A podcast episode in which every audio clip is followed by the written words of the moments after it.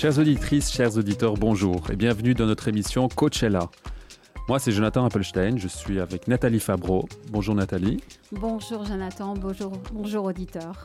Nous sommes tous les deux coachs de vie, coach de vie, life coach, et nous partageons des outils ainsi que nos approches pour vous aider à avancer face à une problématique ou tout simplement à grandir dans votre être.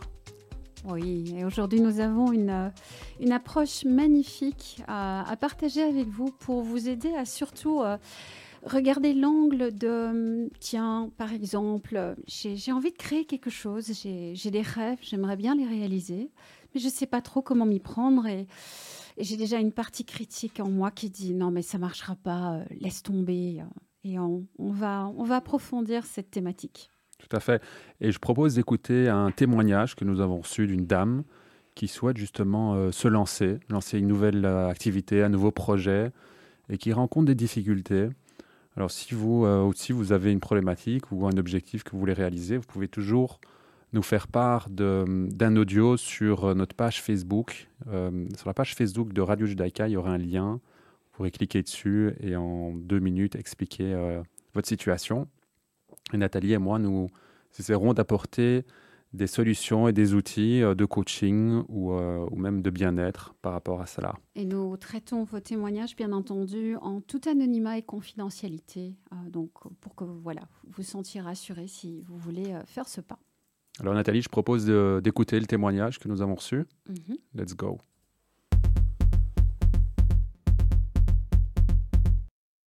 En ce moment, je dois hum, lancer mon activité de coach.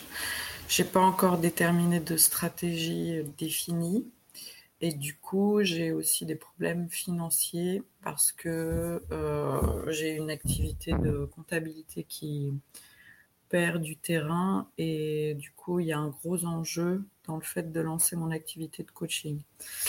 Et le souci que j'ai en ce moment, c'est le cadre. J'ai de la peine à me lever le matin régulièrement tôt. Euh, je, traîne au lit et je n'arrive pas à me lever à des horaires fixes, ni à me coucher à des horaires fixes d'ailleurs. Donc la problématique, c'est hum, comment faire pour me lever à des heures fixes, me coucher à des heures fixes, en tout cas une plage horaire fixe, parce que pour le moment, je n'arrive pas à m'y tenir. Alors Nathalie, selon toi, est-ce qu'il s'agit vraiment de créer un rituel, se lever, un cadre, ou est-ce qu'il y a autre chose? Non, moi, pour moi, il y a vraiment autre chose. Et en même temps, je, comprends tellement cette demande euh, de, cette dame qui, qui, essaye de trouver un, repère. Elle est vraiment dans cette recherche de repère. Et on a tendance à croire que, ben voilà, il suffit de, changer une petite habitude. Et euh, bien entendu, ça, peut créer ce repère, mais la problématique est, plus profonde. Euh, je pense qu'elle mérite d'aller plus dans une réflexion euh, qui pour moi est une réflexion de quelqu'un en, transition, en transition professionnelle. Et la transition professionnelle, c'est une transition de vie, donc c'est quelque chose d'important. Et on l'entend, il y a, l'enjeu financier, il y a, l'énergie du mouvement qui n'arrive pas à s'enclencher, parce que voilà, il y a lâcher des choses pour aller vers, vers, vers d'autres projets. Donc, euh, Tout à fait, j'aime bien cette image de SAS euh, que tu utilises régulièrement. C'est-à-dire, on se retrouve dans un sas, on n'est ni dans un ancien projet que nous, nous sommes en train de lâcher, ou essayons de lâcher, on s'est tiré cette prise, euh, et, ni dans le nouveau projet, en tout cas, on est en train de aller vers là, mais on se retrouve dans un espace où il y a encore du questionnement et euh, parfois nous procure un espèce de stress euh, d'inhibition. En tout cas, ce que j'entends, c'est voilà, euh, je reste euh, plus longtemps au lit, j'ai du mal à me lever, euh, voilà, c'est un peu inactif. Oui. Il y a un mélange, en tout cas dans ce témoignage, on entend en effet une volonté de mouvement, mais une volonté de mouvement qui n'arrive pas encore à se faire. Et on peut aussi également, au-delà de ce témoignage, se retrouver dans une situation où, il y a beaucoup de mouvements. Et il y a cette expression qui dit l'herbe est plus verte ailleurs. Hein. donc c'est ah waouh, si, si, je devais enclencher ce projet, ça, ça améliorerait ma vie. Et on pourrait basculer dans l'excès d'être dans trop de mouvements voire on pourrait être dans cette difficulté à déclencher un mouvement euh, parce qu'on est encore dans une réalité qui n'est peut-être pas euh, rose et en même temps qu'on a peut-être du mal à lâcher. Et j'entends dans ce témoignage cette conscience de ma situation actuelle n'est plus tout à fait euh, financièrement stable. Je sais ce que je veux, mais en même temps, je n'ose pas y aller.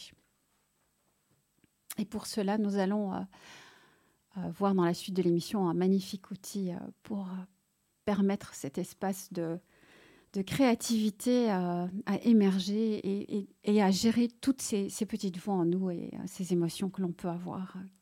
Mhm. Alors, en, l'occurrence, cette personne parle d'un lancement d'activité qui est le coaching, qui est assez nouveau finalement dans notre société. Donc, il y a quand même encore plus d'interrogations sur euh, quelle stratégie euh, est-ce que je vais mettre en place, etc. C'est quelque chose de nouveau. Donc, il y a plus d'incertitude. Et quand il y a de l'incertitude, il y a une peur qui peut s'installer, euh, une anxiété Tout à, fait. à, ne pas savoir euh, ce qu'on va faire. On a peur de prendre une position qui ne sera peut-être pas la bonne. Et donc, ce que moi, je, ce que moi, je conseille dans ces moments-là, c'est d'essayer de fixer vraiment un objectif smart, euh, un peu comme au golf, avoir un, un drapeau, mais vraiment bien le définir un maximum pour qu'on puisse justement définir la stratégie, parce que j'entends qu'elle a du mal avec sa stratégie. Comment est-ce qu'elle va euh, atteindre cet objectif ou ce drapeau-là? Une fois qu'on a, une fois qu'on a identifié pardon, le, la vision, le, le, drapeau, ça nous permet de justement choisir euh, les étapes et surtout la première étape pour atteindre euh, cet objectif-là. Oui, et et sans, clarté sur ce qu'on veut, sur ce qu'on souhaite, sur ce qu'on rêve, euh, ça ne sert à rien de, vouloir construire une stratégie parce qu'il faut d'abord une direction. Et puis quand il y a la direction, euh, l'élan vient euh, souvent de lui-même. Et c'est ce qu'on va approfondir avec un, un outil d'exploration dans un instant. Tout à fait. Et en coaching, c'est exactement ce, qu'on, ce que le coach commence par faire, c'est pousser ou amener le coaché à avoir un objectif précis. Parce que s'il est flou, les solutions seront floues également. Tout à fait. Et tant que le coach et le coaché, enfin surtout le coaché n'a pas fixé son objectif et le coach l'aide dans cette, dans cette approche-là, bah, le coach ne commence pas à coacher euh, son client ou le coaché. Oui. Et euh, souvent, les personnes disent Oui, mais moi, la notion d'objectif, oui, je vois plus ou moins ce que ça veut dire. Et, euh, et on sous-estime l'importance de prendre le temps de bien, bien le définir, euh, parce qu'il va vraiment, vraiment déterminer le cap et la direction. Et dans les interventions que je fais dans les entreprises, c'est souvent une des raisons pour lesquelles il y a, il y a beaucoup de pertes d'argent ou de capital humain, de burn-out, de congés de maladie parce qu'en fait, à la base, on n'a juste pas pris le temps d'aligner euh, ce point-là. Parfait. Alors restez avec nous sur Radio Judaïka. Dans la seconde partie de l'émission, nous aborderons le modèle de Walt Disney pour justement créer, avancer, qui est utilisé en coaching, en entreprise, pour justement avancer dans nos projets. Mais avant cela, on retrouve Boatman, The Space Between, et je ne l'ai pas choisi au hasard ce titre. Et on se retrouve tout de suite après cette page musicale et Nathalie nous expliquera en quoi consiste justement ce modèle magique de Disney.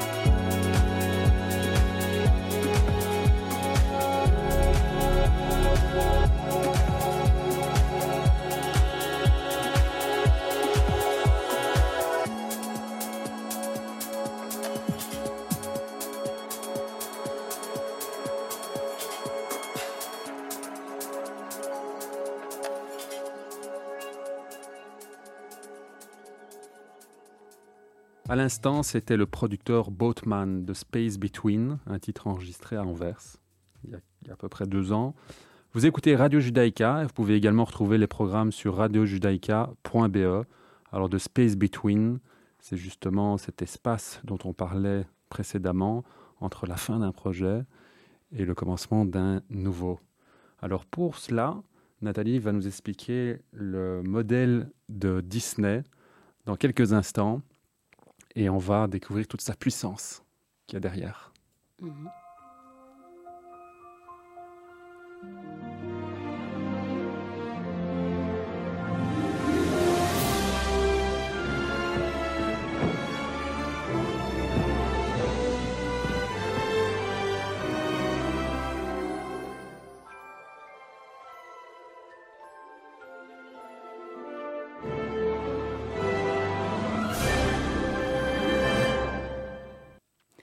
Voilà, qui ne connaît pas cette musique magnifique qui est le résultat d'une, de tout un business model qui a été mis en place par Walt Disney. Donc, euh, nous avons le plaisir, euh, ayant été enfant ou ayant des enfants, de, voir finalement le résultat, le délivrable de, quelque chose qui est le, fruit euh, d'une stratégie très, très intelligente qui s'appelle la stratégie de Walt Disney et qui a été modélisé par Robert Diltz, qui est donc euh, un des fondateurs de la programmation neurolinguistique. Euh, Diltz et euh, certains de ses contemporains étaient passionnés dans la compréhension de comment fait-on le succès.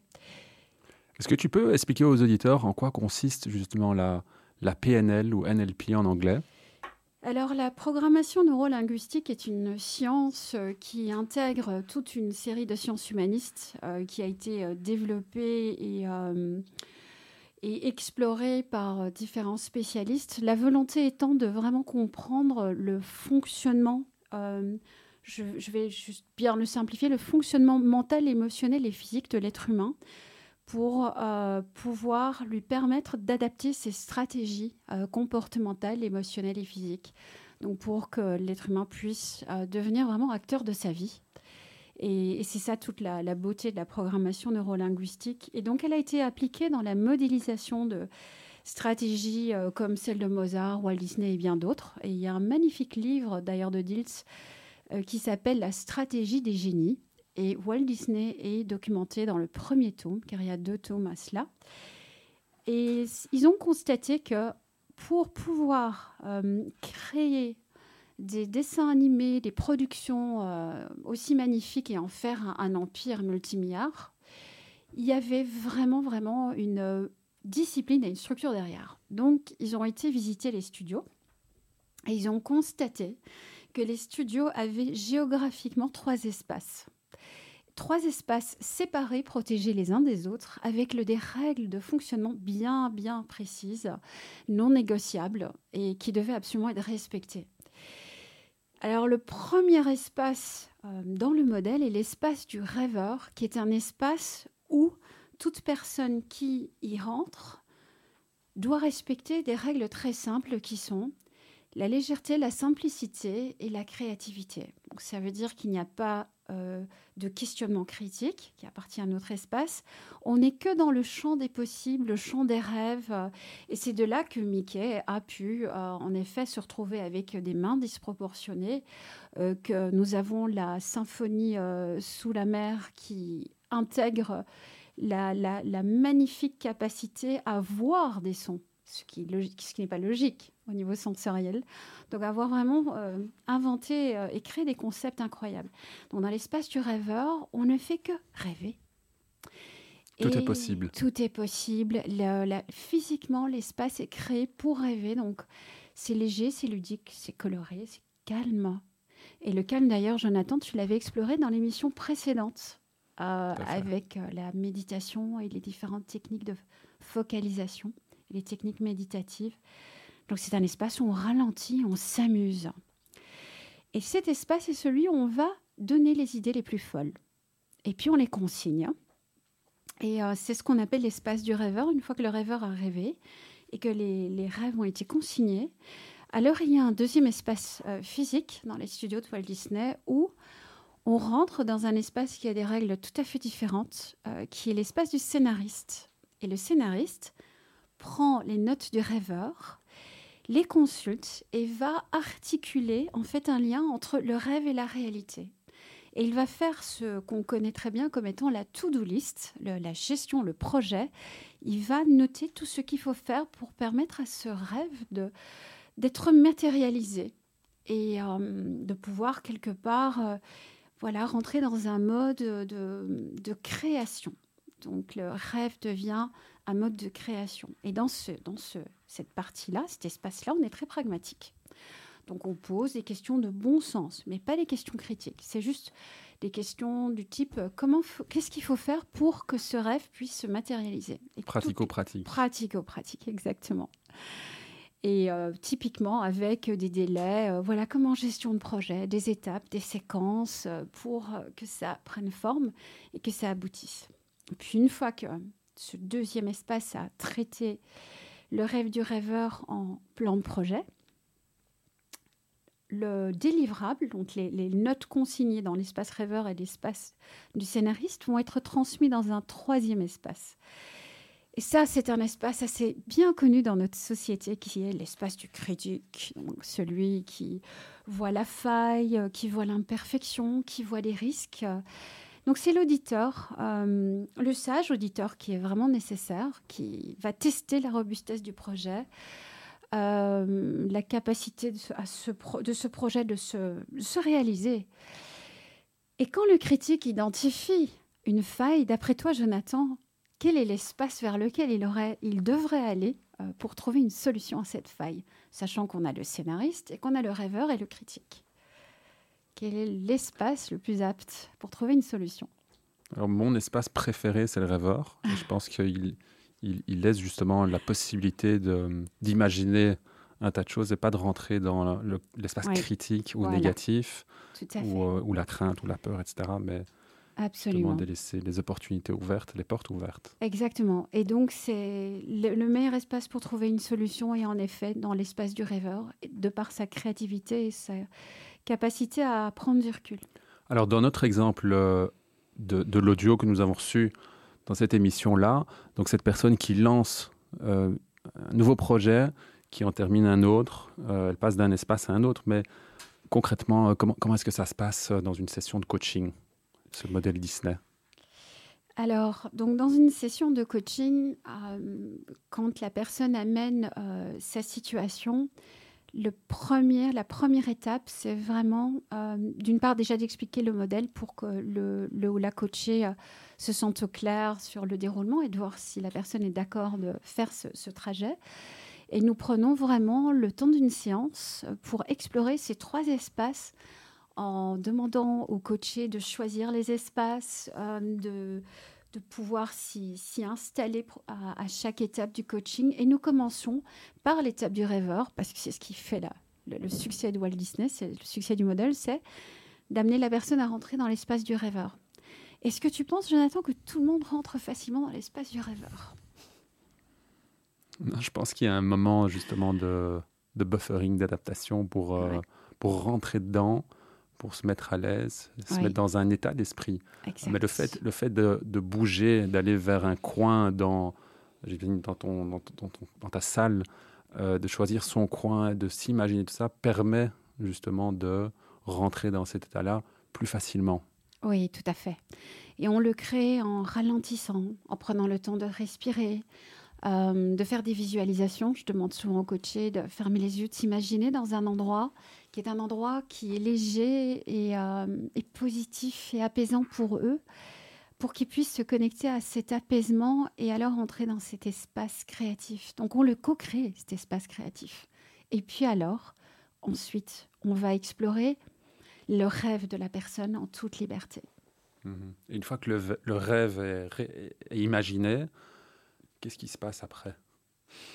Alors, quand le rêve est imaginé et qu'il a été représenté, donc ça c'est quelque chose que j'encourage aussi beaucoup par un visuel, euh, par un flip chart, par euh, voilà une, représentation, donc on l'a, on l'a vraiment posé.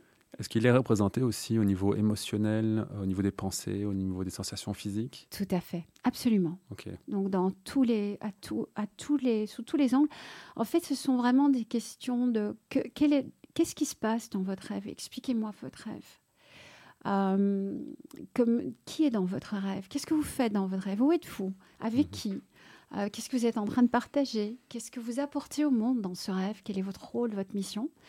Et puis, une fois que tout ça a été déposé, émotionnellement, physiquement et euh, mentalement, nous passons à l'espace suivant.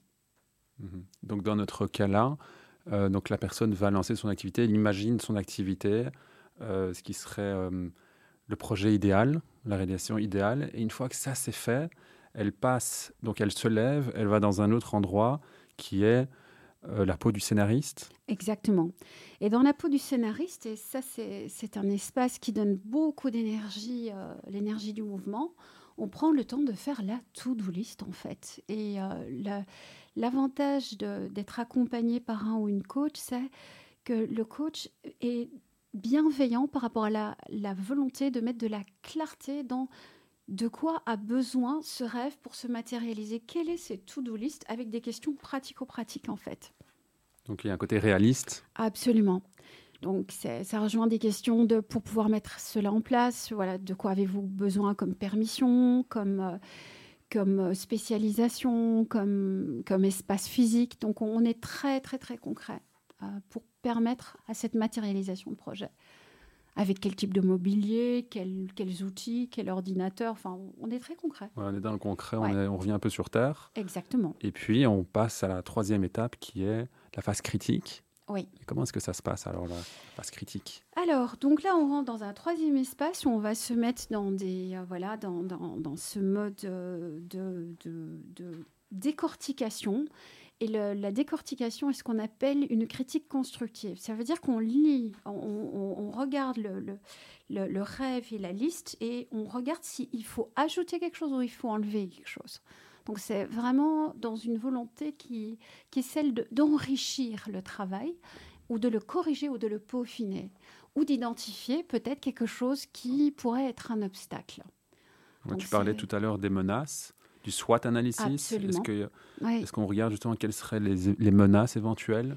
Les menaces éventuelles, tout à fait. Euh, et alors, je réfléchissais en me disant, est-ce qu'on pourrait peut-être voir euh, les opportunités? Ça, c'est pas vraiment cet espace-là. C'est plus les risques et les menaces, absolument. Oui, les points d'attention. Parfait. Et puis, quand les trois ont été explorés, alors mhm. on clôture la séance de coaching avec le plan d'action et euh, avec euh, un retour aussi sur cette énergie du rêveur. Et on vérifie si les trois espaces sont bien alignés avec la personne. Parfait. Ça peut prendre combien de temps, comme ça, un exercice euh, en coaching? Mais ça peut se faire dans le cadre d'une séance, en tout cas une première fois.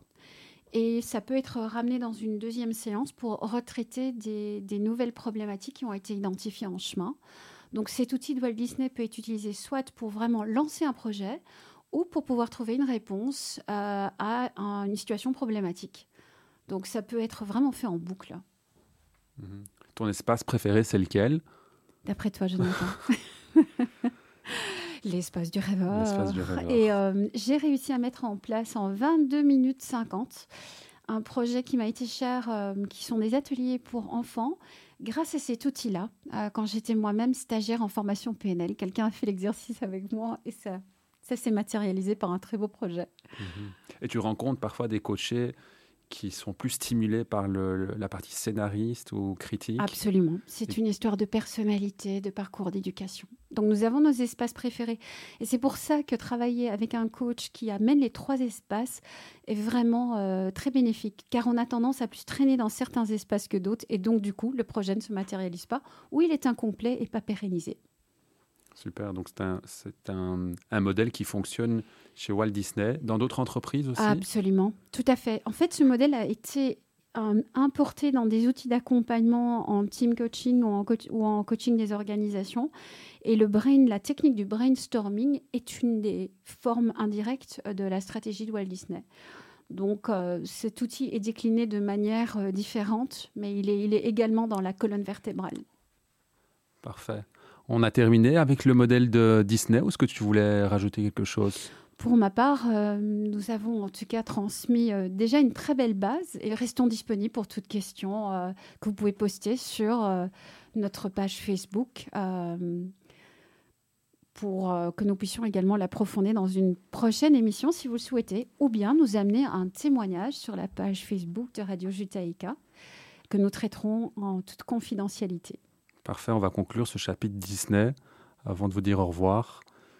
Merci Nathalie pour ce modèle.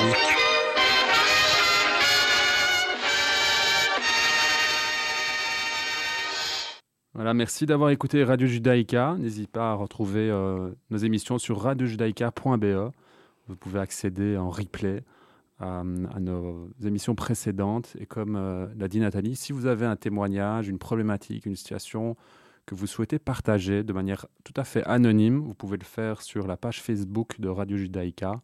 Et Nathalie et moi, on vous concoctera les bonnes recettes pour faire face à ces situations, à ces problématiques et vous amener plus de joie de vivre. Tout à fait, Jonathan. Merci Nathalie. À bientôt pour une nouvelle émission. Ciao. Ciao.